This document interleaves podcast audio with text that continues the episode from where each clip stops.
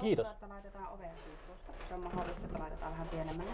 No voit sä pistää, mutta ei sillä varmaan niin Joo, väliä. tuonne toiseen päähän tulee joku kokousporukka kanssa. Mutta Joku pikkujoulujengi. Ihan hirveitä metakkaapia siellä, mutta pistäkää itse vähän pienemmälle, jos tuntuu. Jes, kiitos. Kiitos. Olemme Paavon kanssa lounaalle tämän jälkeen. Niin Okei, okay. tervetuloa mukaan, jos huvittaa. kostea lounas. Ei joo, ei. Mun pitää, Vessi. mun pitää vaihtaa ne autorenkaat. Ai niin, sulla oli semmoinen. Talvi yllättää podcasta. Joo, siis talvihan tulee kuulemma tänään. Huomenna tulee metri lunta. Mm. Näin sanot. Ihan mukavaa nähdä talvi tällä pohjoisen reissulla. Sehän on kohtuullista, kun kerran lähtee liikkeelle. Vähän. Hel- Helsinkihän ei meinaa tulla talve vielä. höpö, höpö. Kyllähän siellä oli viime talvena tota, muistaa, että No oli viime talvena. Siis mä Tarkoitin, mä- että nyt ei ole tulossa talvi Helsinkiin kuitenkaan. Niin vaikka tällä kaik- viikolla. Niin, vaikka kaikkialle muualle tuntuu tulevan lunta. viime talvena käveli, en muista, että olisi ikinä elämäni aikana kävellyt mereen päällä, niin kuin jäitä pitkin. Joo. Helsingissä kävelin siellä Mariniemessä. Mutta täällähän jäätyy meri aina.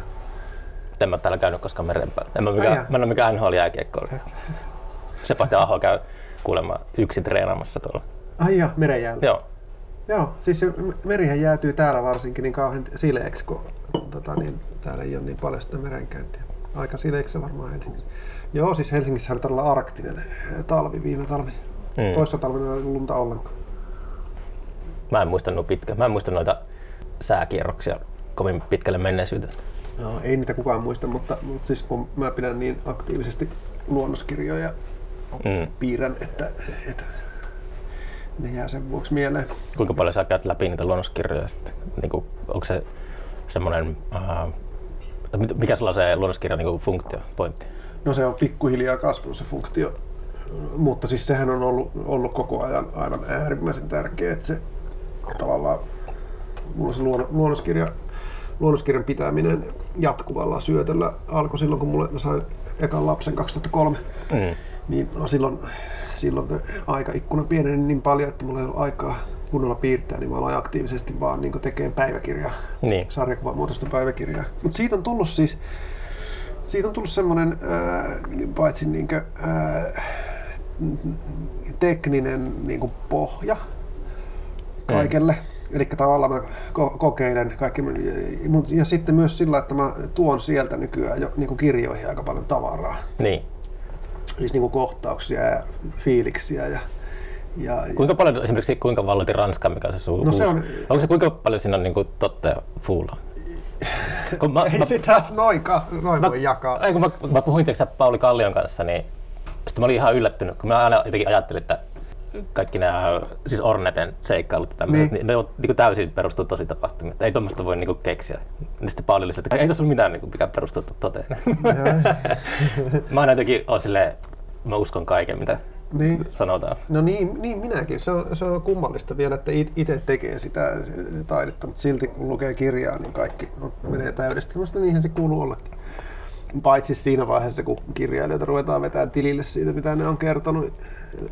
No, siis tuo kuinka paljon Ranskan on siitä poikkeuksellinen, että mä oon käyttänyt, ottanut melkein kaiken materiaalin luonnoskirjoista. Mm. Ja melkein suoraan vieläpä. Niin. Että tota, se oli semmoinen, äh, siis sehän käsittelee hyvin, siinä on hyvin tarkkoja kaikenlaisia tämmöisiä kohtauksia ja tunnelmia ja dialogeja jostain 15 vuoden takaa. Mm. Niin, niin ne on ihan si- sieltä niinku mun luonnoskirjoista. Ei suoraan, mutta melko, melko suoraan. Niin kuin tekstiä ja kuvia molempia. Mutta tietenkin mä oon sit muokannut sen kirjan, kirjan sen, sen, niin kuin sen kirjan omien vaatimusten mukaisesti. Eli toisin sanoen siis rytmin ja tarinan dynamiikan ja tämmöisten niin kuin asioiden tämmöisten asioiden niin kuin perusteella, tiedätkö? Niin. Et, et, niin kuin, et se vähentää tietenkin sen niin, kuin niin sanottua todenmukaisuutta. Mm. On se oma elämänkerrallinen ja melkein, melkein kaikki. Lancelot on kymmenen eri kustantajaa yhdessä hahmossa. Ei, ei se ole yksi. Se, kyllä siinä aika, aika selvästi on jo, jokainen, jokaisella henkilöhahmolla on, on tota, todellinen esikuva. Mm. Aina sanotaan kirjailijat tai kirjoittajat sanoo aina, että Ne kaikki on minä. niin, joko se tai sitten, että toi hahmo, mikä on tarinan pahis, niin ei se ole kukaan yksi tyyppi, että siinä yhdistyy monta tyyppiä. Mm. Mikä on ihan bullshit, että se on aina Ne yksi tyyppi. monesti, monesti ei ole totta. Mm. Miten tota, kun sä teet viikoittaisen ää, pilapiirroksen, Kaksi kertaa viikossa. onko se kaksi kertaa viikossa? Mm. Herra Jumala. Onko se tota, teekö aina sen ää, tyhjästä vai onko sulla, teekö sä niinku koko ajan sun luonnoskirjaa semmosia ideoita ja sit sä, teekö sä yrität sovittaa siihen, siihen ideaan semmoisen ajankohtaisen jutun. Tiedätkö mitä tarkoitan? Että onko se aina, kun, että sulla on, sun deadline, niin sä aloitat niinku ihan niinku tyhjä valkoinen paperi ja sä piirrät sen siitä nollista. Öö, Vai onko se semmoinen ei- varast, varasto, mihin sä aina Ei, ei turvaudut? mulla varasta. Mulla- Mulla on, on työhuoneella semmoinen ää, muistikirja kyllä pöydällä auki, johon mä kirjoitan, jos mulla tulee mieleen joku, joku juttu, mutta ne on yleensä valmiita ideoita. Mm. Ei, ei niinku, että mä en niinku yhdistele, eikä en rakentele niitä pilapiirroksia, vaan yleensä keksin ne sellaisenaan, jos tulee joku semmoinen idea. Sitten saattaa olla, että siihen kehittyy joku kuvallinen tai sanallinen. Että Nyt, nyt tulee ku- kuvallinen idea tulee mieleen ja se jää sitten vaille sitä sanallista puolta odottamaan, että jos Niin. että mä keksin, keksin tota siihen tekstin tai hyv- jonkun hyvän repliikin tai jonkun tämmöisen. Tai sitten mä keksin vaan jonkun tosi hyvän repliikin ja sitten jään, jään miettiin, että, että, että minkälainen sen kuvan niin kuin, kuvallinen dynamiikka voisi olla. Onko toi niinku ympärivuotinen tahti? Että toi on ihan On hullu. se sikakova tahti, joo. Ei Miten mulla, ei mulla lomaakaan. tota, ikinä. Pa- Paitsi silloin, jos mä itse haluan, mutta, mutta siis mähän menetän silloin hirveästi rahaa, jos Mm. pidän lomaa. Mutta kyllä mä yleensä on pitänyt se, se, se ehkä kaksi viikkoa vuodessa Niin. taukoa. Maks. Ää, useimmiten mä keksin sen pilapiirroksen edellisenä iltana tässä samana aamuna. Yleensä niin. Kello 13.00 on deadline ja jotain sellaista pitää Mun, de, mun dedis on kello 15, mutta mä haluan saada se aina valmiiksi aikaisemmin siltä varalta, että piirros ei jostain syystä menisi läpi, niin mä mulla olisi aikaa vielä tehdä vielä toinen. Onko tullut usein sellaisia, että on hylätty? Öö, on, öö, on tullut usein, mutta siis Iltalehden kanssa hyvin vähän.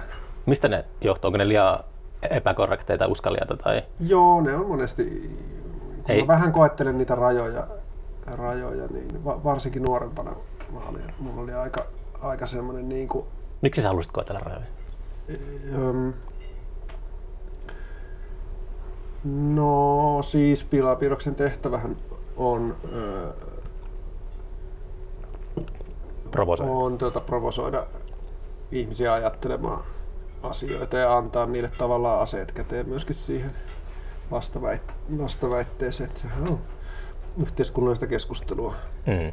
Ja mä nyt yle- yleensä haluan ladata siihen sellaista, mm, sellaista matskua, että se vähän häiritsisi. Et- Että, se, et, et sitä, se, että sitä yhteiskunnallista ajattelua ja keskustelua syntyisi. Joo, oot vissi onnistunutkin siinä aina välillä. Onko se... No siis mä oon selvästi siinä aika hyvä. Joo, täytyy myöntää. Mä olen oma, omasta mielestäni aika hyvä pilapiirtäjä. Mutta En se- ajattele mistään muusta asiasta Mutta saako sä sen just sen... samalla tavalla. Mut saako sä sen niin enemmänkin siitä just ö, palautteen määrästä tai siitä sen semmoisen, onko gratifikaatio oikea sana, mutta semmoisen, että miten sä niin arvotat sen. Oman sen, piirroksen. Niin, että jos sä teet No. pilapiirroksen, niin onko se sitten se, että jossakin Instagramissa niin kommenttiosasta laulaa koko ajan? Niin, Ei se välttämättä ole onnistumisen merkki. Okay. koska hyväkin pilapiirros voi olla sellainen, että se ei hirveästi herätä keskustelua. Mm. Jos se vaan on niin kuin, kun on, on aika vähän aiheita aina kunakin päivänä, joista ihmiset edes haluaa keskustella. Niin. Ne on pikkusen älyllisesti alamittaista valita aina se ilmeisin aihe. Mm. Ja aina tökätä siihen, mikä on just niin kuin herkimmillä. Niin.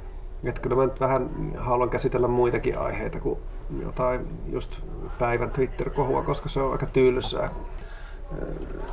Se on tosi tylsää. Se, se on tylsää. Ei, ei, en, mä, en mä halua päätyä miksikään semmoiseksi, semmoiseksi niin automaatiksi, Niin. joka, joka aina, aina tökkää siihen samaan kohtaan. Varsinkin kun someaikana, siis minä olen aloittanut piirtämisen jo ennen someaikaa, niin että mä voin sanoa, että nykyaikana keskustelu on niin nopea ja sitä on niin paljon.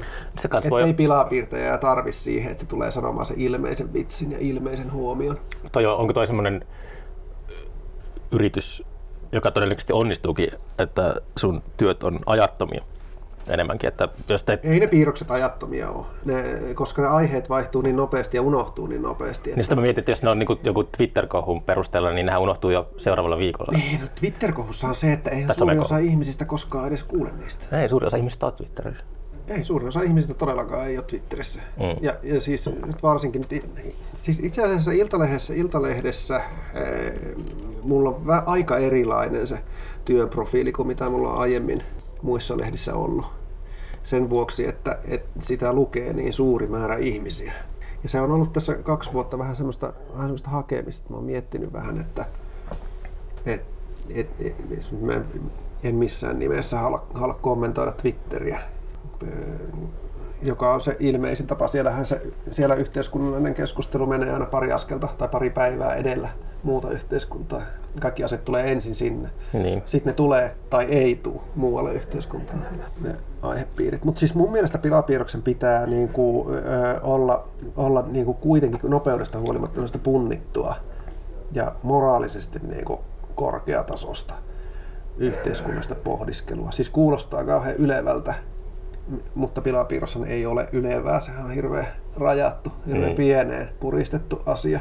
Siinä ei voi perustella eikä, eikä esittää ö, lieventäviä asianhaaroja eikä, eikä muutakaan, vaan se on semmoinen, ö, semmoinen, no se on vähän semmoinen provo. Pilapiirrossa voi olla tyhmä tai se voi olla fiksu, mutta kauhean, kauhean perusteellinen tai laaja-alainen se ei voi olla. Siinä ei yksinkertaisesti ole tilaa.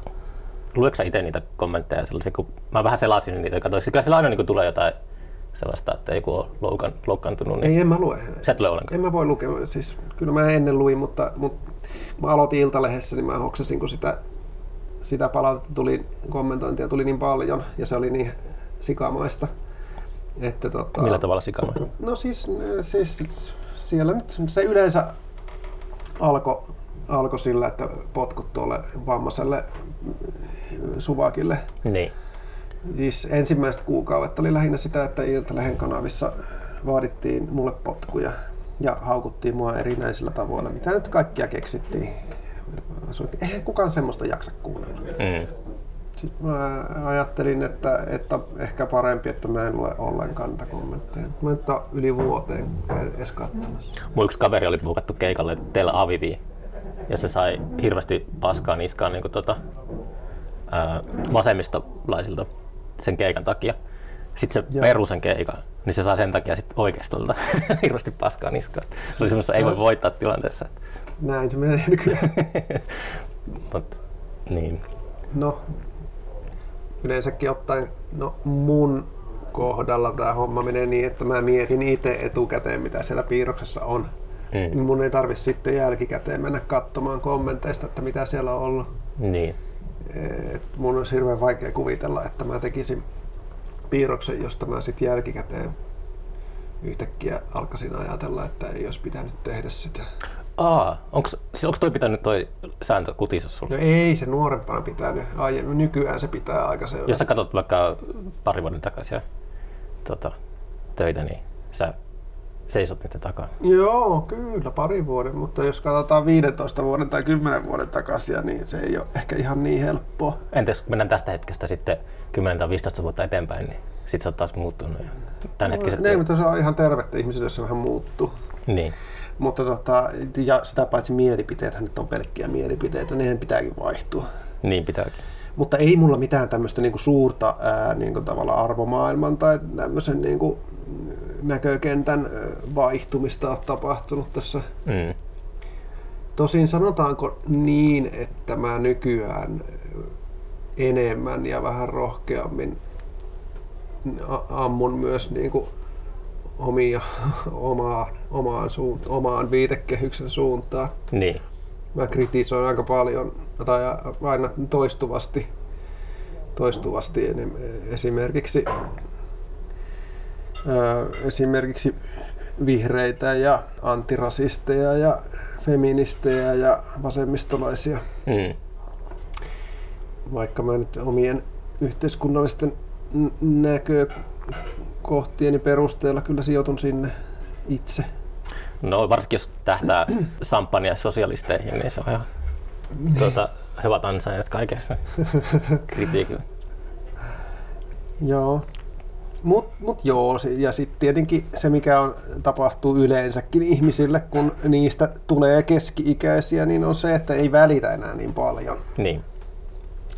Öö, suhtautuu maailmaan vähän sillä lailla, että tie- tietää, miten ne systeemit menee ja sitten tietää sen, että kaikki ei ole niin kauhean, kauhean vakavaa. Ja Mm. että aika monet asiat, niin kuin se, että onko Afrikan tähti rasistinen peli, niin menee aika nopeasti ohi. Et nuorempana mä olisin heti rynnännyt piirtämään sitä, nyt mä olisin sillä lailla, että "Ää, mm, nyt aika huono. Niin. En tiedä, pitäisikö piirtää. Että no, nyt mä olin tehnyt siis tosiaan etukäteen piirroksen. Siksi, että mä matkustin tänne Ouluun, niin mä en halunnut aamulla joutua piirtää. Niin, niin ei haittaa. Afrikan tähti ei tule. Ei, saattaisi piirroksia. tullakin perjantaina seuraavan kerran. Niin. Katsotaan nyt. Oli vissi hiljainen uutispäivä, kun se oli, se oli tuota, eilen kohun aiheen. Ei, kun se jatkuu vielä. Onko se jatkunut? Joo. Mä, kyllä, mä mä, aamulla kävin katsomaan Twitteriä, niin se kyllä kiehuu aivan täysillä. Mm. Siis kyllä nämä rasisti, rasismiasiat on semmoisia, että ne ei mene heti ohi. Niin. Sitten vielä tota, iltapäivälehdet boostaa sitä, kun ne tekee niistä typeriä juttuja. Se on joku sellainen harhautus, toi mylly, mikä pyörii tuolla. Kaikki on niin feikkiä ja sellaista. Se on, tunne, se on semmoista tunnekeskustelua. Mutta se on semmoista, että sitä niinku ruokitaan sille, että se tulee mun Joo, mielestä- siis siellä on paljon, paljon erilaiset trollit ja sitten tietysti tommoset niinku uutis, ää, tietyt uutiskanavat, Niin. jo, joista itse työskentelen yhdelle, niin, niin tota, ruokkii sitä tahollaan. Niin mä en tiedä, Koska se on niin hauskaa katsoa, kun jengi sekoo ja sitten tehdä siitä juttuja. Mä en ole millään tavalla, tai en ole hirveästi käyttänyt energiaa siihen, mutta en mä ole millään tavalla ajatellut, mutta on niin täysin rokotettu ja en ole mitenkään rokotevastainen. Mutta sitten eilen niin uutisissa, iltauutisissa, se ankkuri niin puhui näistä rokotepassivastustajista. Jotenkin semmoisella äänenpainolla, että mulle teki mieli ampua televisiota haulikolla. Minkälaisella äänenpainolla? Semmoisella vähän ylimielisellä ja Joo. vähän semmoinen ilkkuvalla, että no rokotepassin vastustajat ovat käyneet liiketiloissa huutamassa työntekijöillä. Tällä suhtautuminen oli mun mielestä semmoinen vähän Joo. ylemmyyden tuntuna ja semmoinen, Mutta se, se on yhteiskunnassa, silloin kun yhteiskunnassa on, on niin kovaa polarisaatiota, niin kuin koronan vuoksi vähän on, koska ihmiset on niin ahdistuneita siitä mm, kukin omalla tavallaan, niin, niin, niin si- silloinhan si- si- silloin ää, journalistitkin on vähän siinä niin kuin vaaravyöhykkeessä, menee helposti mukaan sitten semmoiseen tunne. niin kuin se on jotenkin Amerikassa se on ollut päivä, päiväselvä jo kauan. Niin on, kun se koko journalismi perustuu sille se on semmoista massahypnoosia. Mm, niin on. Ja nyt se Ja se on todella, todella haitallista sille yhteiskunnalle. niin on nähtykin. Joo, niin- niin seurauksia on jo nähty. Aika pahojakin seurauksia. Kiintoisaa seurata, että miten se leviää. Kaikkihan sieltä leviää aina tänne Atlantin katkeralle puolelle myös. Mm. Mutta ei, ei sellaisenaan välttämättä. Miten se voisi olla eri tavalla? eurooppalaisethan on, on tota, ää, maltillisempia ja, ja paremmin koulutettuja ja niin yhteiskunnat on vähän rauhallisempia, vaikka ei niitä nykyään rauhallisiksi voisi sanoa. Niin. Mutta että Euroopassa keskustelu yleensä niin kuin on vähän moninaisempaa. Mutta sä, sä et allekirjoita sitä Steven Pinkerin ja äh, tämän Hans Ruslingin argumenttia, että asiat on oikeasti paljon rauhallisemmin ja äh, on vähemmän väkivaltaa, mitä koskaan aiemmin ihmiskunnan historiassa. On se ihan fakta, että sitä on vähemmän. Mutta tämä on jotenkin, mitä mä aiemmin sanoin, se tulee sellainen olo, että jostakin toisella taholta syötetään sellaista polarisaatiota ja Mm. se tulee sellainen levoton ja kaikilla on sellainen olo koko ajan, että Niin, maailma, tossa- maailma tuhoutuu ensi viikolla. Niin, ei se, ei- ei se välttämättä tuhoudu, mutta en, mä, mä en ole ihan kuitenkaan sen Roslingin niin kuin, näkökantojen ää, tai sen asenteen niin kuin kannalla. Mm. Hän, hän, on, hän nosti silloin aikanaan niin kyllä ää, tärkeitä pointteja esiin. Niin, te, ja Suomessahan tätä samanlaista tämmöistä niin kuin tavallaan tämmöistä, tämmöistä ää, positiivista ää, ero, ero, edustaa tuo Esko Valtoja. Sillähän on aika, aika paljon tämmöistä, kaikki on aivan mahtavasti paremmin kuin koskaan. kaikki on tosi jees. Kaikki, kaikki on mielettömän hyvin ja Niin. menee vaan paremmaksi, että kohta ollaan, ollaan niin paratiisissa. Mm. Ää, niin, niin e- e- mulle ei, mä, mä en, en pysty si, siihen niin kuin, mä, mulla on enemmän, enemmänkin mun niin kuin ihmiskuva on, on, on semmoinen, että ihminen ei, ei niin kuin muutu. Eikä se ole, eikä se ole muuttunut niin kuin kymmenin tuhansiin vuosiin yhtään miksikään. Mhm. Et ei, ei ihmiset, mun mielestä se on harhaluulo, että ihmiset, ihmisistä on tullut parempia Niin. tai, ja viisaampia ja, ja väkivallattomampia. Ne, he eivät vaan niin kuin pääse käyttämään, käyttäytymään niin väkivaltaisesti enää kuin vaikka 500 vuotta sitten, koska yhteiskunta rajoittaa sitä väkivaltaista käytöstä ja meitä, meidät on koulutettu olemaan rauhallisia ja lepposia, Mm. kasvatettu semmoiseksi. Mutta että heti kun vä- väittäisin, uskon näin, en, en, voi sitä, en voi sitä todistaa ja miksipä mun pitäisi sitä todistaakaan, kun se on vaan mun mielipide, jolla ei ole mitään merkitystä. Että, että, tota, että jos yhteiskunnasta putoaa tietyt palaset pois, niin ihmiset on heti toistensa kurkuissa. Joo, tunkema, tunkemassa joukkohautoihin jengiä ja, ja, ja näin. Se, se voi tapahtua ihan milloin tahansa. Se tapahtuu, silloin se tapahtuu ihan samalla tavalla kuin se on aina historiassa tapahtunut. Mutta onko se, että ihmisiltä, ihmisillä ei ole enää ne ei, ei merkityksen tunnetta elämässä ja arvokkuus häviää? Ja onko noin, noin niin kuin, mitä sä tarkoitat? Niin, kyllä yleensä, yleensä niin kuin kaikki menee sitten kerralla, että et, et jos esimerkiksi ihminen, ihmis, suuri joukko ihmisiä tuntee oikeasti olonsa turvattomaksi, Mm. Niin ne käy sitten toistensa kurkkuihin. Näin se vaan menee. Tai sitten jos tulee jotain perus, perustarpeiden puutteita, Niin. nälkä esimerkiksi yksinkertaisimmillaan. Mutta toinen puolihan on, että just tämmöinen hyvinvointiyhteiskunta, niin täällä kirjautuu internettiin, niin siellä kaikki on toistensa kurkussa. Mm. Mm, niin jo, niin jo. Mutta minkälaista tyhjyyttä sillä yritetään sitten paikata? No ei, minusta ihmiset käyttäytyy, siellä, käyttäytyy tällä hetkellä. Somehan on vähän sellainen viidakollakin, että se, on hirveän jäsentymätön. Että tulevaisuudessa luultavasti sitä ruvetaan kontrolloimaan enemmän, Niin. että et se pysyisi kasassa, koska, koska somehan aiheuttaa jo niin kuin kansanmurhia ja vallankumouksia. Niin. Ei nyt niin kuin länsimaissa, mutta eipä kaukana. Niin, niin sitä luultavasti se, se tullaan, tullaan, tullaan liittämään niin kuin vakaan yhteiskunnan kontrollin äh, piiriin se some. Ihmiset käyttäytyy siellä, siellä, siellä tota, tällä hetkellä niin kuin apinat. Siis sillä tavalla, että ne niin kuin Ne heittää riehuu- paskaa toisten niin, päälle. heittää paskaa toisten päälle, irvistelee ja Niin. rääkyy ja riehuu ja, ja on niin kuin tä- täysin tunteidensa, tä- täysin semmoisen, niin kuin, ei mitään, mitään käyttä, kukaan ihmiset ei käyttäydy Niin. siellä. Ajattele, jos ihmiset käyttäytyisi kadulla samalla tavalla kuin jossain Twitterissä. Niin, niin, niin, tota, Mä huomannut, että musta on tullut, mitä enemmän mä vanhenen, niin mä alkanut niin jotenkin löytämään semmoisen sisäisen konservatiivi itsestäni. No se, se, on, se on ihan normaalia ihmisillä vanhetessa, että se niin kuin, näkee, näkee niin kuin, asioissa hyviäkin puolia, siis tämmöisissä niin kuin erilaisissa asioissa, hyviä puolia erilaisissa asioissa, huonoja puolia, eikä sillä lailla, että sijoittaa kaikki hyvät yhteen, yhdelle puolelle yhteiskuntaa ja kaiken pahan toiselle puolelle. Mm. Tuota noin, niin vastatakseni sun kysymykseen, että miksi ihmiset on somessa nykyään sellaisia, niin mä luulen, että se johtuu siitä, että, on, että se, niillä on vapaus olla sellaisia. Niin. Ne on, ne on semmoisia niin kuin ne oikeasti on. Tommosia ihmiset on.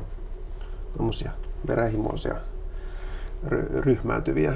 Sosiaalinen media näyttää ihmisluonnon todellisen Niin, puolen. niin, täällä ravintoloissa, ravintolassa kaikki istuu asiallisesti jalat pöydän alla ja, Mm. Ja hymyilee toisille ja katsoo silmiin. Mutta se johtuu vaan sosiaalista kontrollista. Niin. Oikeasti on tekisi mieli. Onko sulla mitään, onko ikinä miettinyt, että mihin kaikki tämä on menossa?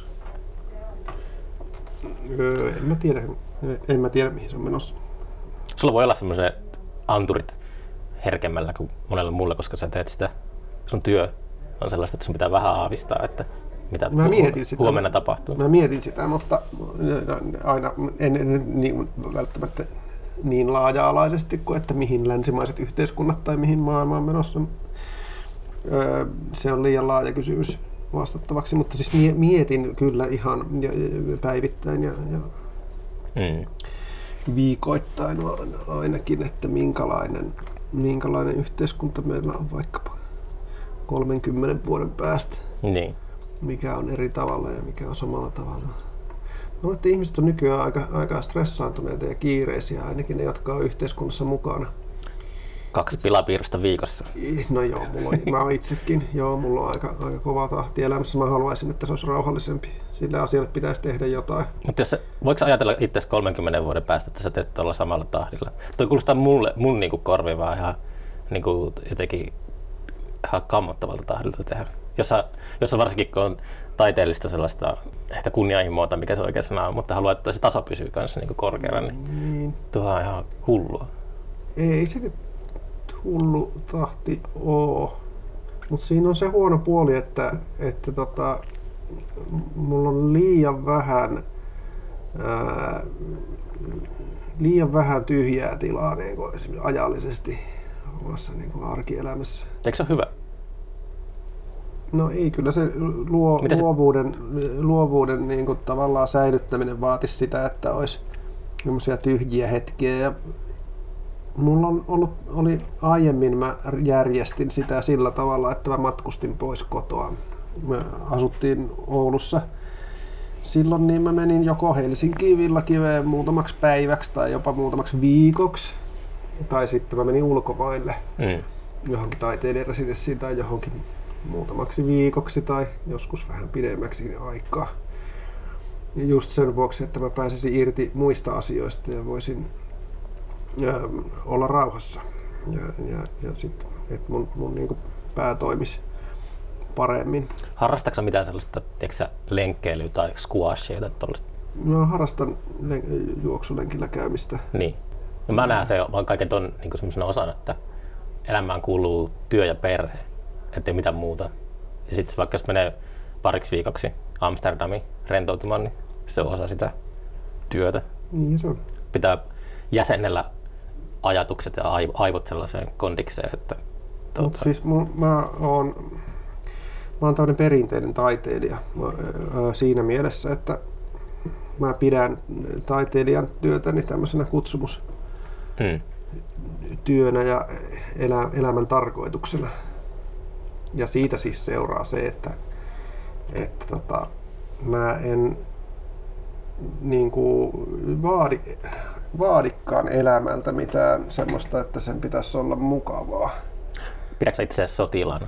En, en mä pidä sotilaana, mutta, mutta tota, en missään nimessä. Se, semmoinen sotilaallinen kuri. En mä tarkoita sitä, että, mua. että, että uhraa elämänsä työtä. Öö, vaan mä ajattelen, että mä haluan, haluankin niin kuin omistautua elämässäni jollekin. Ja sitten se väistämättä tarkoittaa sitä, että mun pitää luopua jo, jostakin. Ja mä nyt oon tähän mennessä, mä oon luopunut niin kuin omasta ajasta ja kaikesta, kaikesta ja kaikenlaista muka, mukavasta. Monista mukavista, asioista, en kaikista tietenkään, mutta monista mukavista asioista. Mutta mitä se tarkoittaa se mukava asia? Siis No esimerkiksi- mä katson ja pelaat esimerkiksi tele- television katsomista. En koskaan katso televisiota. En koskaan pelaa mitään pelejä. Sä et ole kattonut Squid Gamea. En. Mä katson mitään. Okei, et En mä mitään. koskaan katso mitään. Et En mä katso elokuviakaan. Et katso elokuvia. En. Hyvin harvoin. Käykö sä elokuvissa? No en. Okei. Just kävin kyllä. Kävin kattoon Dyynin. Mutta siis mä käyn niin harvoin elokuvissa. Tykkäsitkö Dynistä? En. Ei, ei se toimi mulle. Mä oon liian ajautunut liian kauas. Mä oon liian, liian tylsämielinen elitisti, että mä jaksasin katsoa, katsoa kun amerikkalaiset räjäyttelee toisiaan. Siis se, siinä oli tosi hienoja avaruusaluksia. To, todella mahtavat lava-asteet. Niitä mä katsoin, mutta se tarina Mm. ei kiinnostanut paskaakaan. Niin. Mä olin lapsena suunnaton Dynin kirjojen fani ja varsinkin sen tietokonepeli Dune 2 fani. Mä pelasin 10 000 tuntia sitä Dune 2 joskus. No joo, siis se maailmahan on tosi hieno ja todella kiinnostava, mutta siis valitettavasti elokuvassa meni kaikki minuutit siihen taistelukohtauksiin ja pakokohtauksiin ja semmoisiin, mikä on aina yhtä tylsää. Mä oon nähnyt sen miljoona kertaa, vaikka mä en oo, en oo kattonut, kattonut tommosia elokuvia 20 vuoteen. Mm. Silti näytti siltä, että mä katsoin jotain, mitä mä aina oon nähnyt miljoona kertaa. Lopettiko sä yhtäkkiä? Katsoitko sä niinku nuorempana paljon? Katoin mä nuorempana enemmän. Öö, no te, teiniä, siis mulla, tu, mä oon ollut aina tavallaan sillä tavalla, että mä, oon ajatellut, että mä, mä haluan olla taiteilija ja että se on kaikkein tärkeintä. Mä olin jo, mä olin jo lapsena semmoinen, että mä niin kuin tavallaan, tavallaan ajattelin, että, että kaikki, kaikki niin kuin tietsikka pelaaminen ja semmoinen ajan hukkaa, että siihen ei, ei kannata niin kuin, Mm. tuhlata aikaa. Mistä sä sait tommosen ajatuksen sinun En mä tiedä, mä oon keksinyt se jostain Beethovenista tai jostain. Beethovenista. Niin, no jostain tämän tyyppisestä, että mä ihailin, ihailin lapsena Beethovenia ja Mozartia ja, Mikä niissä viehätti lapsen? on se, että ne teki jotakin, jotakin mielettömän hienoa elämässään ja sillä tavalla, sillä tavalla no se, se romantiikan ajan taiteilijamyytti ää, niin kuin menee sillä lailla, että se ihminen tavallaan uhraa koko elämänsä Niin. ihan lapsuudesta kuolemaansa asti sille hommalle. Tiedän se, on ääri, ääri, se on aika äärimmäinen, äärimmäinen siitä, siitä taiteilijakäsityksestä on enää, enää tota, rippeet jäljellä 2000-luvulla, se on jotenkin purettu aika nopeasti. On ajateltu, että taiteilijan pitää olla tavallinen ihminen, joka, joka tota, ää, täyttää tiskikonetta ja Mm. imuroi ja laittaa ruokaa ja käy ruokakaupassa ja leikkii lasten kanssa leikoilla sillä yhtä paljon kuin kaikki muutkin ihmiset, muuten se on paskapää. Niin. Ja, ja sitten, että tai, taiteilijuus on, on samanlainen työ kuin mikä tahansa, tahansa tuota, bussikuski tai, tai mikä tahansa muu ammatti. Mä oon täsmälleen samaa mieltä sun kanssa, mutta sille, että mä en arvota vaan niin ammattia itse. Että haluan, mä, No turhapa niitä vaan, Että turhapa niitä mä arvostan- arvostan kyllä ite niinku- Mutta siis on, totta kai on ammatteja, jo- joissa, joissa niinku, jotka, jotka olemukseltaan eivät ole sillä niinku kutsumuksellisia. Tosin suurin osa ammateista varmaan on. Ei pitäisikään puhua taiteilijuudesta erikseen niin kuin versus, versus jo, jokin ö, alempi, tai, vaan, vaan pitäisi yksinkertaisesti, niin kuin, että ihminen, joka, joka oikeasti on niin kuin, omistautunut jollekin elämässä, niin, niin, niin siinä, on jotain, siinä on jotain mystistä ja hienoa. niin on. Semmoinen, semmoinen vähän semmoinen munkki ihanne. Ja sehän, niin kuin, senhän ei tarvi olla, olla kirjailija tai, tai, tai taidemaalari. Mm. Sehän voi olla esimerkiksi lääkäri Niin. tai, tai tota, baarinpitäjä tai melkein mikä tahansa. Niin. Olennaista on se kutsumuksellisuus ja omistautuneisuus ja semmoinen, semmoinen tinkimättömyys ja semmoinen Mm. Siis, ja, ja siis taiteen kohdallahan tämä nyt on ilmiselvää, että, että jos haluaa päästä syvälle siinä asiassa, niin siihen pitää käyttää hirvittäviä määriä aikaa.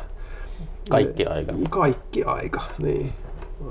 Ja, ja tota, mä ajattelen oikeastaan piirtämistä ja siihen liittyviä asioita koko ajan. Sitten mä välillä Kuinka usein sä ajattelet, että se on kirous? Että sä oot riivattu tämmöisellä demonilla, joka... Tuota, Mm, en mä ihan noin ajattele ehkä koskaan, mutta mä, silloin kun mä oon väsynyt, niin Niin. mä ajattelen, että mä haluaisin mieluummin olla alkoholisti. Mieluummin alkoholisti kuin pilapiirtäjä. Niin.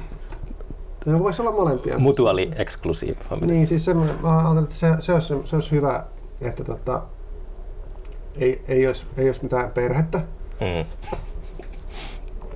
ei olisi lapsia ja sitten ei, ei piirtäisi sarjakuvakirjoja eikä tekisi mitään semmoisia, vaan piirtäisi vaan pilapiirroksia kännissä.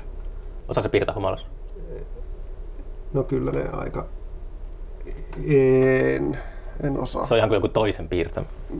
Ei se ole niin toisen piirtämä, mutta se on niin epätarkkaa sen jälkeen. Kyllä mä usein piirrän humalassa, koska monesti piirrän baareissa ja sitten joudun huomaamaan, että on juonut niin paljon, että ei voi enää piirtää. Eikä siihen hirveän paljon tarvi, Mm. sanotaan. Jos menee istuun baariin sillä, että ei ole, ei ole niin pitkä aikaista alkoholin naukkailua takana, vaan selvinpäin. Niin. Niin. baari, sanotaan vaikka kello 15, mikä on aika tavallinen baarimenoaika mulla. Sitten juo kaksi olutta. Sitten rupeaa piirtämään. Se menee ihan hyvin. Sitten juo kolmannen oluen. Sitten kun se kolmas olut on juotu, niin si- sit se lähtee niin kuin nopeasti löystymään se homma. Motorikka, Viidennen jälkeen ei enää kannata. motorikka lentää ikkunasta. Joo, ei se. Mä olin just tota, Elite Ravintola kutsumut piirtään niiden ravintolaelämää viime lauantaina. Onko se Elitessä seinällä näitä karikatyyrejä? Ää, ei ole. Ei ole. Siellä on joitain vanhoja maalauksia. Joo. Joita Olen siellä sitten- käynyt, mä. Siellä ei ole. Joo. Siellä ei ole. Jossain, jossain toisessa ravintolassa Tuli mieleen Matti Pellonpään karikatyyri jostakin.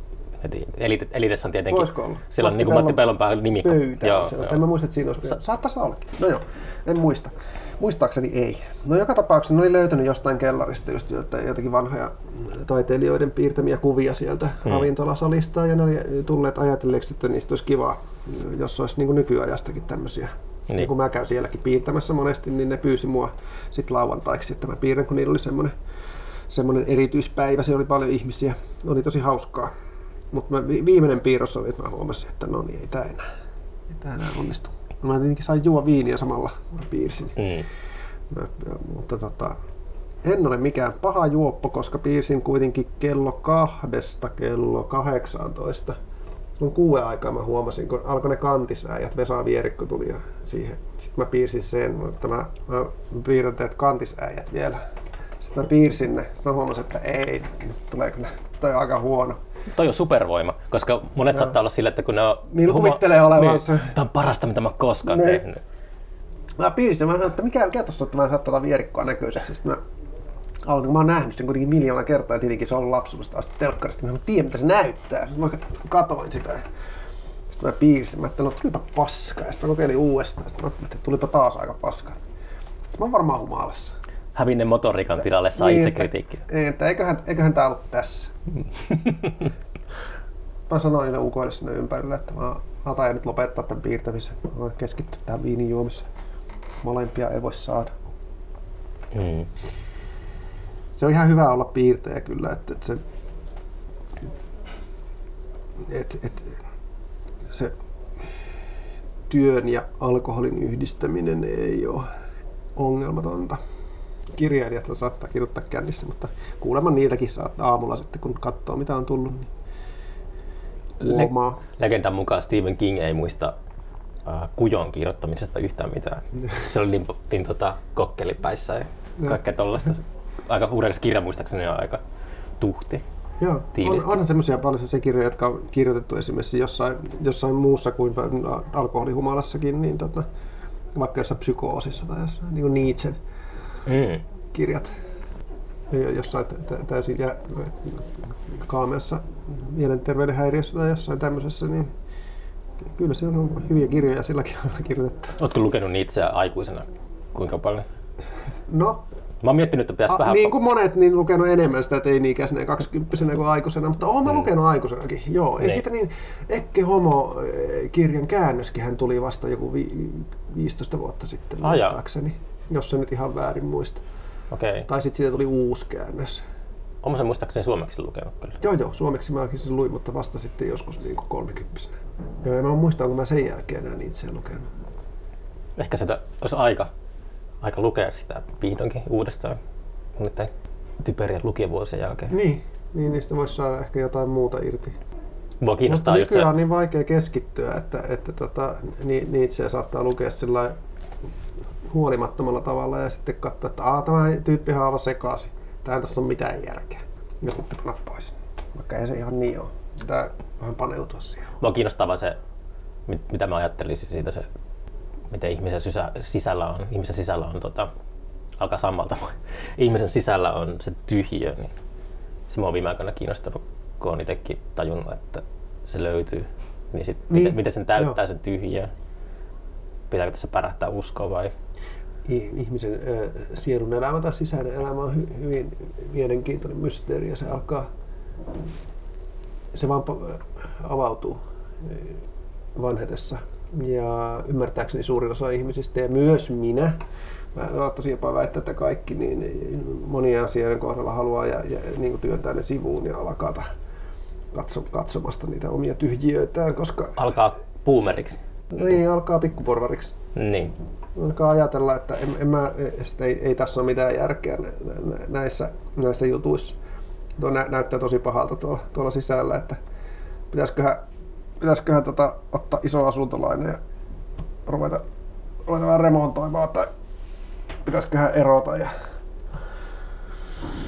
Alkaa alkoholistiksi. ottaa vähän kriisiä ottaa päälle, että, että tulisi jotakin muuta ajateltavaa. Mm.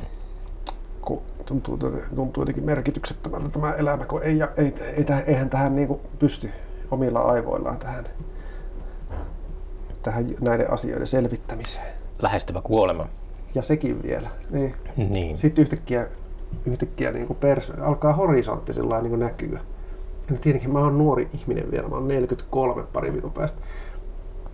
Mutta silti se niin kuin tuntuu niin kuin lä- lä- läheiseltä se niin kuin elä, elämän päättymisen horisontti. Epämiellyttävää. Ajatteleeko se paljon omaa kuolemaa? Ajattelen. Valtavasti. Liikaa. Sitä kannattaa ajatella. Miksei sitä kannata ajatella? Ei, Eikö ei se- oikeasti mä en ajattele, että sitä ei kannata ajatella. Mä ajattelen, että sitä kannattaa kannattaa ajatella. Niin. Mun mielestä se on itse asiassa yksi harvoja asioita, joita, joita kannattaa ajatella. Ainoa asia, mikä saa aamulla sängystä ylös on se. Ajatus omasta kuolemasta. Niin. Siinä on se, että se voi olla aika, aika ahistavaa ja, ja, ja masentavaa se elämän päättymisen ajatteleminen. En mä ajattele kuolemista, Mm. vaan ylipäänsä sitä, että, että nämä hommat on aika nopeasti katsottu. Niin on. Niinpä. Ja- Ja, ja kun mä tossa nyt, mä nyt on sen ikään, että mä oon vasta seurannut isovanhempieni viimeiset vuodet, niin, niin, ja omien vanhempien viimeiset vuodet tulee sitten, sitten tota seuraavaksi. Ja sitten alkaa tulla omien ystävien viimeiset vuodet, jos ei omat viimeiset vuodet tule ensin. Niin siinä on öö, e- e- ensinnäkin se, että, että niinku i- ihminen, joka alkaa olla niinku, niinku tavallaan peräseinä näkyä, niin se ei saa mitään vastausta mihinkään. Sen mielestä se asiat, tietenkin menneisyys järjestyy jollakin tavalla kenties päässä, mutta aika paljon olen huomannut tämmöisen niin kuin, niin kuin lopu, loppua lähestyvän ihmisen ajattelussa semmoista, niin kuin vaan semmoista niin kuin välinpitämättömyyttä. Välinpitämättömyyttä. Niin semmoista tavallaan semmoista irti, semmoista, niin kuin, semmoista, että tavallaan kiinnostus itseä ja kiinnostus maailmaan kohtaan alkaa kadota. Millä tavalla se on niin kuin konkreettisesti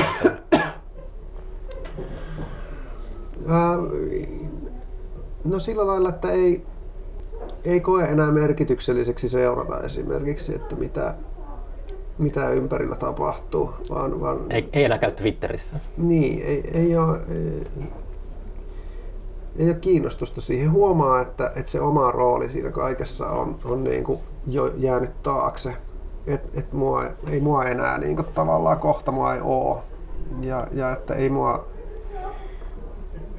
ei mua tarvita täällä. Pelkääksä, että susta tulee sellainen vanhan? Kyllä mä luulen, että musta tulee semmonen, Mm. koska on tietenkin ihmisiä, jotka ei oikeasti vaivaa päätään näillä asioilla tai eivät ehkä edes hoksaa. Mutta suuri osa ihmisistä ei koskaan. ää, niin koskaan. Niin. Tarkoitin nimenomaan Niin, sitä, niin. että ei, ei, ei koskaan uhraa ajatuksiaan näille asioille, eikä sitä voi ehkä pitää heidän niin kuin kauhean suurena vikana. Ja mun isoäiti, jota mä hoidin paljon viimeisinä vuosina sen vuoksi, että mä olin hänen ainoa sukulainen täällä Oulussa, niin hän oli älykäs, Mm. älykäs ihminen, joka ja, ja masentunut ja, ja semmoinen ihminen, joka oikeasti oli on- kohdannut Mm. kaikenlaisia juttuja. Sillä niin kuin, ei pelkästään kokenut, vaan myöskin, myöskin niin kuin, joutunut niitä miettimään. Niin kyllä se viimeisen, viimeisen parin vuoden aikana tavallaan mun mielestä se niin kuin, tavallaan irrotti otteensa siitä siinä mielessä, että ajattelin, että ei, ei, niillä, ei niillä ole mitään väliä. Valaistuminen. Ei Sen. niillä ole mitään väliä. Ainoa, ainoa, mistä tuli mi- mukava mieli, oli se, kun katsoi jotain vanhoja valokuvia jostain 50-luvulta, jossa näki jotain, tai lapsuudesta. Sillä että tuli semmoinen hyvä mieli siitä, kun muisti, millaista oli olla 10-vuotias tai 20 tai 50. Mä saan hyvää oloa jo nyt. Niin, niin minäkin, niin minäkin. Joo. Et se, mutta, se oli, se, mutta tämä oli nimenomaan semmoinen niin kuin hetki, jolloin, jolloin saattoi hetkeksi unohtaa sen, millainen on nyt. mm. Ja nimittäin nyt on kaikki on ohi. Ja mitään en mistään tajunnut. Ja, ja että... Niin, et, et, mi, mi, miten tässä nyt näin kävi? Mm. Vähän semmoinen, semmoinen hämmennys jotenkin mu- mulla liittyy ajatukseen kuolemasta ja vanhuudesta. Itsellä kanssa se menee silleen, että ei halua yhtäkkiä herätä aamulla ja tajua, että on 75-vuotis syntymäpäivä ja katuu hirveästi asioita. Että on jotenkin hukannut elämänsä. Niin voi käydä. Niin voi käydä. Ehkä silleen, En mä usko, että siihen voi, si- sitä voi ennalta kauheasti niin kuin ehkäistä. tai mieluummin, kun se aina usein on kateellinen, että mieluummin ehkä, olisiko mieluummin elänyt koko elämänsä sellaisessa unessa tai niin kuin hypnoosissa, tiedätkö? Että ei ole koskaan ollut sitä semmoista riivausta asioihin. Niin, tai Joo. ei olisi ollut sitä uteliaisuutta tai Niin. tällaista. Viimeinen hetki on jotenkin. Niin. Kyllä mä luulen, että sen voi sitten, jos, jos nyt ajatellaan sun 75-vuotis syntymäpäivän aamua, niin, niin, niin tota, voihan se olla, että sulla, et, et, et sinä aamuna sulla, sä heräät siihen ajatukseen, että, että tota, sä oot tehnyt kaiken väärin. Niin. Ja nyt, ei, nyt on myöhäistä enää korjata mitään. Hmm. Ja sit sä keittelet kahvit ja syöt aamupalaa ja sit juttelet jonkun kanssa. Ja saat, no ei se mitään. Tää, tästähän tulee ihan kiva päivä. Hän käymään tuolla kaupungilla ja onhan tapaaminen Niin. kaverin kanssa. Ja... Mikä ei koskaan voinut mennä toisella tavalla. Niin, tavallaan sitä, sitten ajattelin, että no joo, että, että no näinhän se on, että, että tota, olin, olin paska jätkä, mutta ei tässä nyt kerta kaikkiaan mitään voi. No, ei mitään. Lähdetäänpä tästä nyt sitten taas vähän jotakin touhuamaan. Hmm. Ehkä ihmisen elämä ei tässä, su- tässä suhteessa kauheasti muutu miksikään. Mutta kyllä ne voi olla, kyllähän ne on vavisuttavia ne eksistentiaaliset semmoiset niinku selvänäköisyyden hetket. Minä sanon niitä selvänäköisyyksiä, joku voi sanoa niitä psyykkisiksi ongelmiksi, mutta, mutta siis niinku, ää, ei ne ole. Ei ne ole. Siis, siis se, että kaik, kaikkia niinku, kaiken rajallisuuden ja kuoleman ja, ja virheellisyyden ja, ja, ja pahuuden ja tämmöisten asioiden toteaminen ja näkeminen ei ole, ei ole mikään psykologinen ongelma tai mikään serotoniinitason juttu. Ne on tosiasioita. Ne on tosiasioita. Ei meidän elämässä ole mitään järkeä. Niin. Se ei kyllä ole tosiasia, jos tarkemmin ajatellaan, mutta... Niin, sehän on kanssa nykyaikainen kysymys, jota mä en jaksa ajatella, koska se on niin banaali. Mutta että mehän, mehän voidaan, voitaisiin kaikki saada sopivat diagnoosit ja sopivat lääkkeet. Kaikki me sairastetaan jotain. Niin, että me sairastetaan tavallaan elämää, Niin. jos meillä on ikävä olo. Me ollaan kaikki spektrillä. Niin, että meidät, vois- meidät voisi tavallaan niin kuin diagnosoida ja lääkitä mukaviksi. Hmm. Olisiko hyvä? Miksi kukaan ei halua sitä? Kyllä musta tuntuu, että aika moni on jo. Saattaa olla pak- pakon edessä. Jos, jos, on tosi, jos on tosi paha olla, niin totta kai silloin haluaa jotain lääkettä. Mutta siis ajatellaanpa nyt semmoista, että, että niin kuin kaikki mu- murhe pois. jollakin- Semmoisia lääkkeitä on olemassa, niin kuin. MDMA tai tällainen, Niin. niin, siltä lähtee, kaikki tuota, sotatraumat pois. Niin, kaikki, kaikki, kaikki pahat ajatukset ja Hmm. epätoivo ja negatiivisuus semmoinen pessimismi. Niin. Kaikki tommonen pois. Samaten, samaten se, että ylipäänsä miettii sitä, että kuolee, koska ei, ei kuolema kuulu elämään. Senkin voisi lääkitä pois. Niin. Unohtaisi kokonaan. Ihmiset ei yleensä sano, että ne haluaisi öö, päästä kemiallisella tai jollain tieteen avulla irti kaikenlaista eksistentiaalista kysymyksistä. Lobotomialtahan se kuulostaa. Elämä ilman minkäänlaisia murheita on aika pelottava Mutta myös. sehän on usein, mitä on lukenut näistä vaikka psilosybiinikokemuksista tai DMTstä, niin sitähän arvutellaan, että kuoleminen tuntuu just siltä, kun pääsee sellaiselle astraalitripille ja on yhtä maailmankaikkeuden kanssa, niin sehän on just sitä kohtaamista. Enemmän. Niin, varmaan tuskinpa, tuskinpa sitä nyt kauhean niin kuin...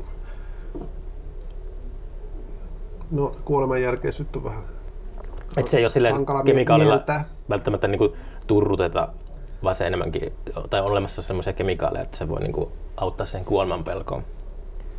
Joo, joo, mutta siis niin kuin, mutta mitä siinä tapahtuu? Siinä tavallaan erkanee elämästä. Eikö niin? Niin, se on ikuinen yö. Sitähän monissa, monissa uskonnoissa ja tämmöisissä niin tavoitellaan, että sitä pidetään hienona ja eikä syyttä. Mutta että, mut kyllä mä tietenkin lä- tämmöisenä länsimaisena ihmisenä ajattelen, että kyllä se elämä jonkin arvoinen on. Niin. Ja mitä elämä sitten on? No se on murhetta ja hampaiden kiristelyä. Niin että e- eikä ne ja kaikkia muitakin asioita tietenkin. Mutta kuka nyt siitä haluaisi eroon, kun ei ole tarjolla mitään muutakaan, paitsi yhtyminen johonkin astraaliuniversumiin tai johonkin tämmöiseen maailmankaikkeuteen, niin senhän ehtii tehdä sitten. On joidenkin New Age-tyyppien kanssa tuon puoleisessa. Niin. Aika rasittavalta kuulostaa sekin. Helvetillä. Mutta se on niin se vaan on silleen erikoista, että tuntuu, että omaa elämää miettii kaikkien rotkojen kautta ennemmin kuin huippujen kautta. Että ne rotkot on jotenkin sellaisia, Joo, siinä on joku, pitäisi osata, osata tuota kääntää se toisinpäin, että miettisi Niin. vaan huippuja. niin. Ehkä. Mutta onhan, onhan ihmisellä ni, niitäkin puolia, kaikki nostalgia ja kaikki semmoinen. Onko se itse Ennen nostalginen? oli parempia näin. On, mulla on paljon nostalgiaa, siis varsinkin liittyen elinympäristöihin ja semmoisiin. Ja, ja mua- mua kiinnostaa esimerkiksi, niin kuin, mulla on vähän semmoinen fetisistinen suhdekin menneisyyteen. Että, että onneksi mä en ole kuitenkaan mennyt omissa sarjakuvissani siihen, että mä tekisin jotain vuoteen 1970 tai vuoteen 1521 sijoittuvia erittäin tarkkoja sarjakuvaromaaneja, jossa kuvattaisiin sitä aikaa sen vuoksi, että se on, se on vähän semmoinen vähän semmoinen just semmoinen fetisistinen, ih- ihanteellinen semmoinen jostakin syystä, jostakin syystä menneisyys ja me, ää, kadonneet asiat tuntuu kauhean tärkeältä ja kauniilta. Siinä on, joku, siinä on joku psykologinen juttu. Mä en oikein luota siihen, siihen omaan tunteeseen, siitä, no, siihen nostalgian tunteeseen. Niin. Se Koska, on, koska todellisuudessa arkisuus ja, ja jokapäiväisyys on, on ikuista.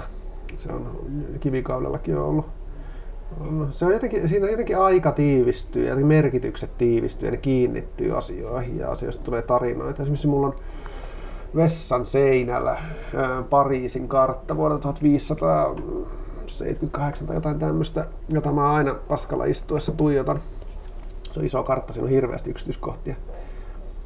Ja se tuottaa mulle aivan suunnatonta nautintoa. Jos ajatellaan, että 1500 vuotta sitten tuo oli tommonen tuo Pariisi. Mulla on- Tommonen portti. Tommonen, siellä on kaikkia yksityiskohtia, siellä on piirretty taloja ja paljon kirkot ja kadut ja sillat. Ja... mun suosikki kuvataidetyyli on se semmoiset vanhat taulut, jossa näkyy paljon ihmisiä kadulla tai vaikka luist, Mm. luistin radalla. Joo. Semmoiset aika realistiset. Niin, joo, ja sitten Niistä- vanhat, niistä- vanhat valokuvat. Taianomaisuutta. Siinä on, että niitä tuijottaa ja katsoo niitä ihmisiä ja ne on niin elävän näköisiä ja ne on elänyt arkensa siellä jossakin. Niin, ja se, on kadon, se kaikki on kadonnut, sitä ei enää ole. Se on, se on hyvin ää, mielikuvitusta ruokkivaa ja se tuntuu jotenkin äärettömän merkitykselliseltä. Se on aika jännä, jännä juttu, miksi se tuntuu merkityksellisemmältä kuin, kuin tämä hetki. Jo Timo Toloselle, kuvataiteilija Toloselle mä sanoin, että ää, niin kuin mä oon saanut eniten lohtua taiteesta, niin just semmoisista vanhoista maalauksista, enemmän kuin mistä elokuvista tai Joo, musiikista myös tai vanhoista piirroksista. vanhoista piirroksista. Keskiaikaiset piirrokset on mulle semmoinen, Ah, niin joo. semmoinen aivan, aivan semmoinen, että mä en koskaan pääse niiden ohi, jos niitä jossain on esillä. Mun on pakko jäädä katsomaan niitä mahdollisimman pitkäksi aikaa.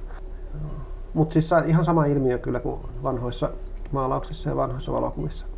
Mutta se jostakin syystä nämä keskiaikaiset piirrokset on semmoisia, jotka pysäyttää. Ehkä siksi se- sen ajallisen etäisyyden vuoksi. Onko sulla sellaista, että toimiiko ne niin kuin vaikka internetin kautta ne kuvat? Kyllä Vai- ne on. Niin, niin, kun se on aina silleen, että kun menee näkemään livenä, niin sitten se yhtäkkiä se on jotenkin läsnä ja sitten se on Niin, niin, silloin siinä hetkessä siihen, siihen pystyy keskittyä paremmin siihen kuvaan Niin. silloin, kun, silloin kun käy jossain. Ja tietenkin saattaa olla paremmin myöskin kuin jossakin ruudulla.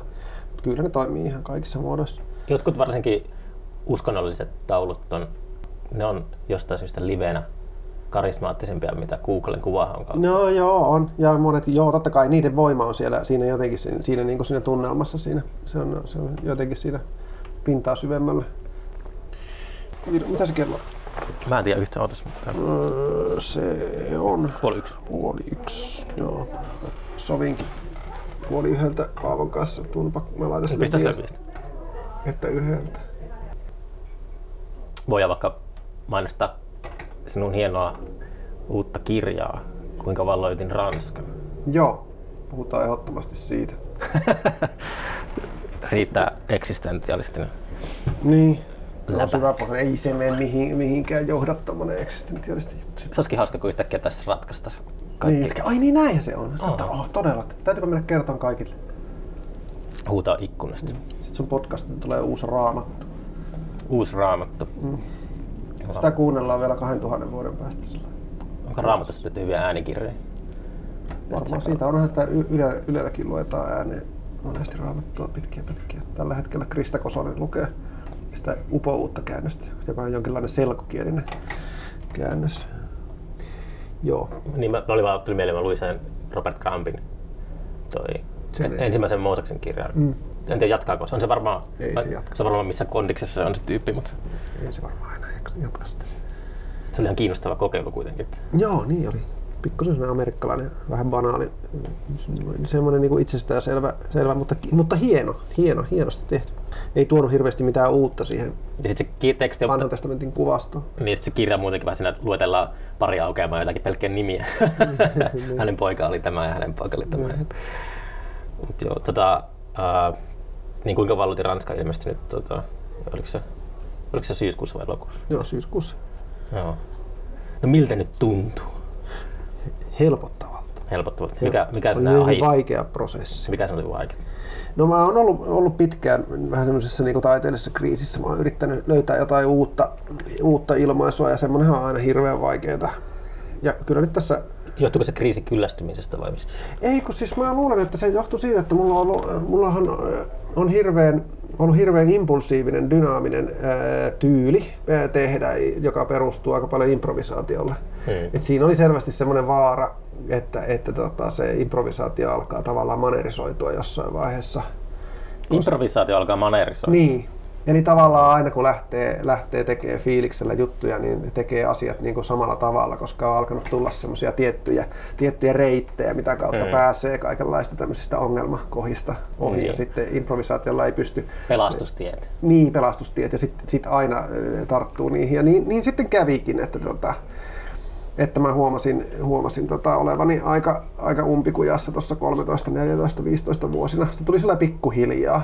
Mä huomasin, että nyt niin kuin monet asiat ei toimi. Mikä se oli semmoinen sitten se kulmapiste, että sä muutit kaiken? Mitä, mitä tota... No oli- ei, siinä kesti se on todella pitkä prosessi sitten se, se, niinku, se si, sitä, sen, sen niinku tavallaan uuden etsiminen, sen etsiminen tie ulos siitä, siitä tavallaan umpikujasta. Se, se meni jotenkin sillä aika kammottavalla tavalla. Että, et se, se, oli totta, kun mä olin viimeistelemässä, no mä nyt kerron tämän, kun tämä on podcast, niin tässä ei kiire. Mutta tä- tä- tämä aina haluaisin kertoa, mutta se on vähän liian pitkä to- toimittajille.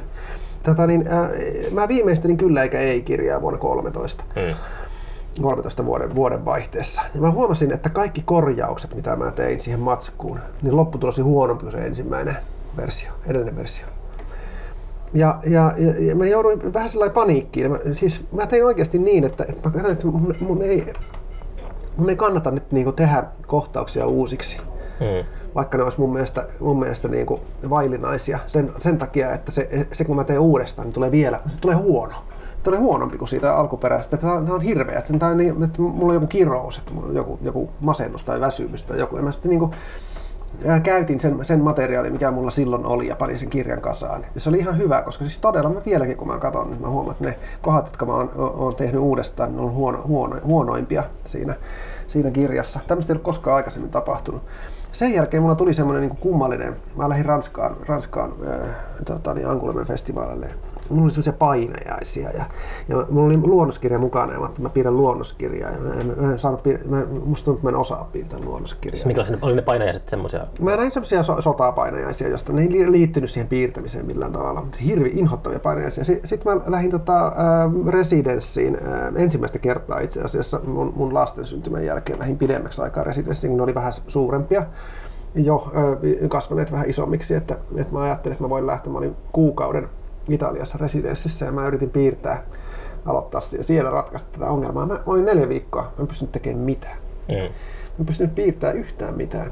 Se, se, oli, se oli todella kauheat neljä viikkoa. Sitten mä tulin sieltä pois. Ja sen jälkeen mä sitten pikkuhiljaa lähdin niin hakemaan, että mitä mä voin tehdä. Mä tein koko ajan ka- paljon kaikenlaista. Mutta vasta nyt oikeastaan tämän, tämän niin kuin, kuinka valloitin Ranskan jutun. Mä ajattelin, että mä, oli tosi vaikea tehdä. Ja tässä oli siis tosiaan pitkä aika, yli viisi vuotta, kuusi, seitsemän vuotta. Ää, niin, niin mä ajattelin, että, mun, mä, että mä, mä teen tämän kirjan vaikka niin kuin henki lähtisi saatana, että, että, että, että on niin, niin kuin vaikeaa työskennellä. Mutta että mä teen tämän kirjan. Mä olin, olin niin kuin luvannut sen. Tämä kirja oli itse asiassa ranskalaisen kustantajan ehdotus. Mä pidin ranska, ranskan kielellä sarjakuvablogia Hmm. muutaman vuoden ja yksi kustantaja sanoi, että se on hirveän hauska ja minusta sai kivaa palautetta siitä. Milloin sä opit ranskan kielen? Pikkuhiljaa ää, te, te, te, oon- nuor, nuorena, että niinku silleen... Öö, ei, lukiossa mä opiskelin lyhyen ranskan ja, ja tota, Mä oon oppinut sen siellä Ranskassa ollessa ja käydessä pikkuhiljaa. Mm. Mm. Mutta että nyt mä oon, sanotaanko tuossa 15-18 vuosien välillä mä oon sillä oppinut sen suju, että se on tullut sujuvaksi. Mä alkanut opettelemaan ranskan alkeita silleen, että mä, mä kirjoitan ää, koskettelukirjaa vauvoille. Sitten mä ajatellut, että mä oon vauvoin tasolla ranskan kielessä, niin mä sillä samalla opin, kun mä teen sitä koskettelukirjaa.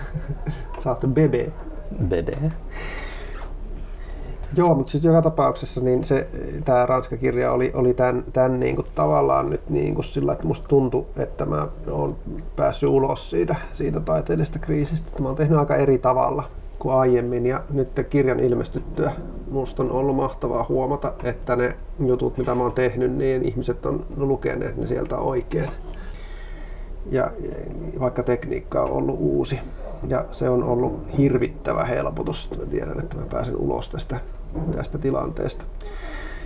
No joo, mutta siis äh, se on oma elämänkerrallinen kirja, jonka, jonka tärkeänä äh, pontimena on se, on se että et, tota, mä halusin kuvata sitä, miltä tuntuu, kun, kun tota, yrittää jotain vuosikaudet ja tekee hirveästi töitä, ei onnistu.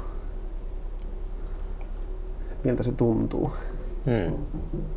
Mä panostin erityisesti Sitten turha. viinijuonnin kuvaukseen ja semmoiseen itsestä irrallaan olevaan semmoiseen vaanivaan pettymyksen lähestymiseen. Se Turhautumisen. tu, niin, no, turhautuminen on kauhean arkinen sana siihen, mutta siis tavallaan mä, yritin, mä loin siihen, tein siihen kirjaan semmoisen eteenpäin kaatuvan rakenteen. Sillä että se, että se tavallaan koko ajan niin kuin, mä, mä, se, se niin kuin tajuaa jo heti alussa, tai se on tarkoitus, että sen tajuaa aika alussa. Paavo soittaa. Oot- Noin. Vastaavaa. Joo, sano, Paavo, pistä se mikrofoni. Hei. Paavo Heinonen.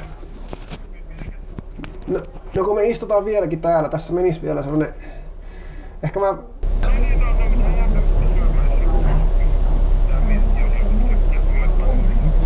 Joo, tää on vaan kesken. No eh, mä yritän ehtiä sun, sun ennen kuin sä oot häipynyt. Onko se siellä jo? No hyvä, okei. Okay. Jep, hei. Meikä eka vieras siellä soittaa. Niin, siellä. Mikä on ylevä sana turhautumiselle? Jos turhautuminen on arkinen, niin onko se Epätoivo. epätoivo ylevä, ylevä turhautumista? Ylevämpi. Okei. Okay. Turhautuminen kuulostaa siltä, että yrittää vaihtaa pyöränrengasta, mutta ei onnistu, se menee aina väärin. Mutta epätoivo sitä, että yrittää jotain 15 vuotta ja se ei onnistu. Yrittää vaihtaa 15 vuotta pyöränrengasta. yrittää vaihtaa 15 vuotta pyöränrengasta ja se menee aina väärin. Tässä se ero. Mm. Ää, niin, niin tota, mä tosiaan yritin, yritin luoda sen kirjan semmoisen ete, eteenpäin kaatuvan, kaatuvan jossa, jossa lukija jo mie, mieluusti mahdollisimman, mahdollisimman varhaisessa vaiheessa. Niin. Vaikka, vaikka jo ensimmäisessä, ensimmäisen sivun kohdalla tajuaa, että tässä, menee, tässä tulee käymään ihan vitu huonosti. Ja sitten vaan mennään. Mm.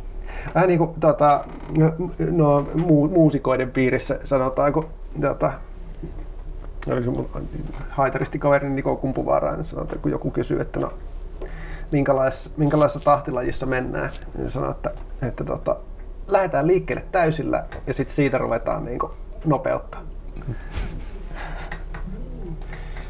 Ymmärrän tuon. Et siinä on, se on,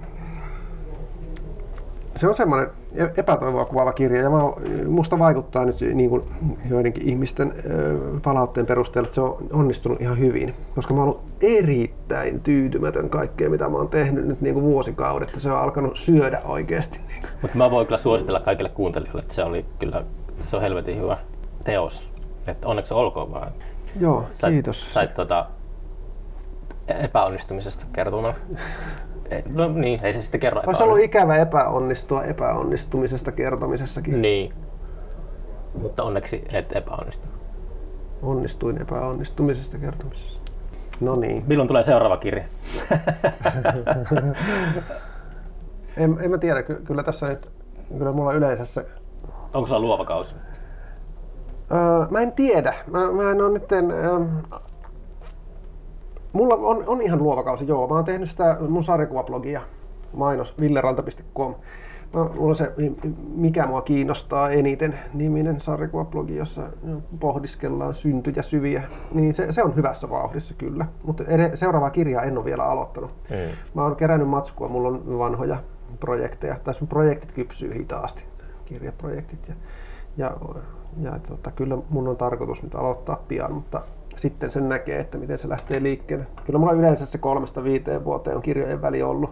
Hmm. Sen vuoksi, että sarjakuva on aika työläs, työläs tota, mediumi. Se Siinä on, mikään, paljon kesä, käsityötä. Se ei ole mikään runokokoelma. Se, se menee aikaa. Runo, runous. Tuo helppo taiteenlaji. Niin. Sarjakuva, kuningaslaji. Mutta tota, ei mitään, jutellaan uudestaan sitten, kun seuraava kirja on pihalla kolme, kolme vuoden päästä. Okei, palataan kolme vuoden tota, päästä. Kiitos paljon, että saatiin vihdoinkin tämä onnistumaan. Tässä meni, tässä meni jo puolitoista vuotta, että saatiin tämä yksi podcast. niin, no niin, mutta nyt se on tehty. Maailma on valmis. Joo, lähdetään Paavolun luokse. Paavolun luokse, No niin, moi.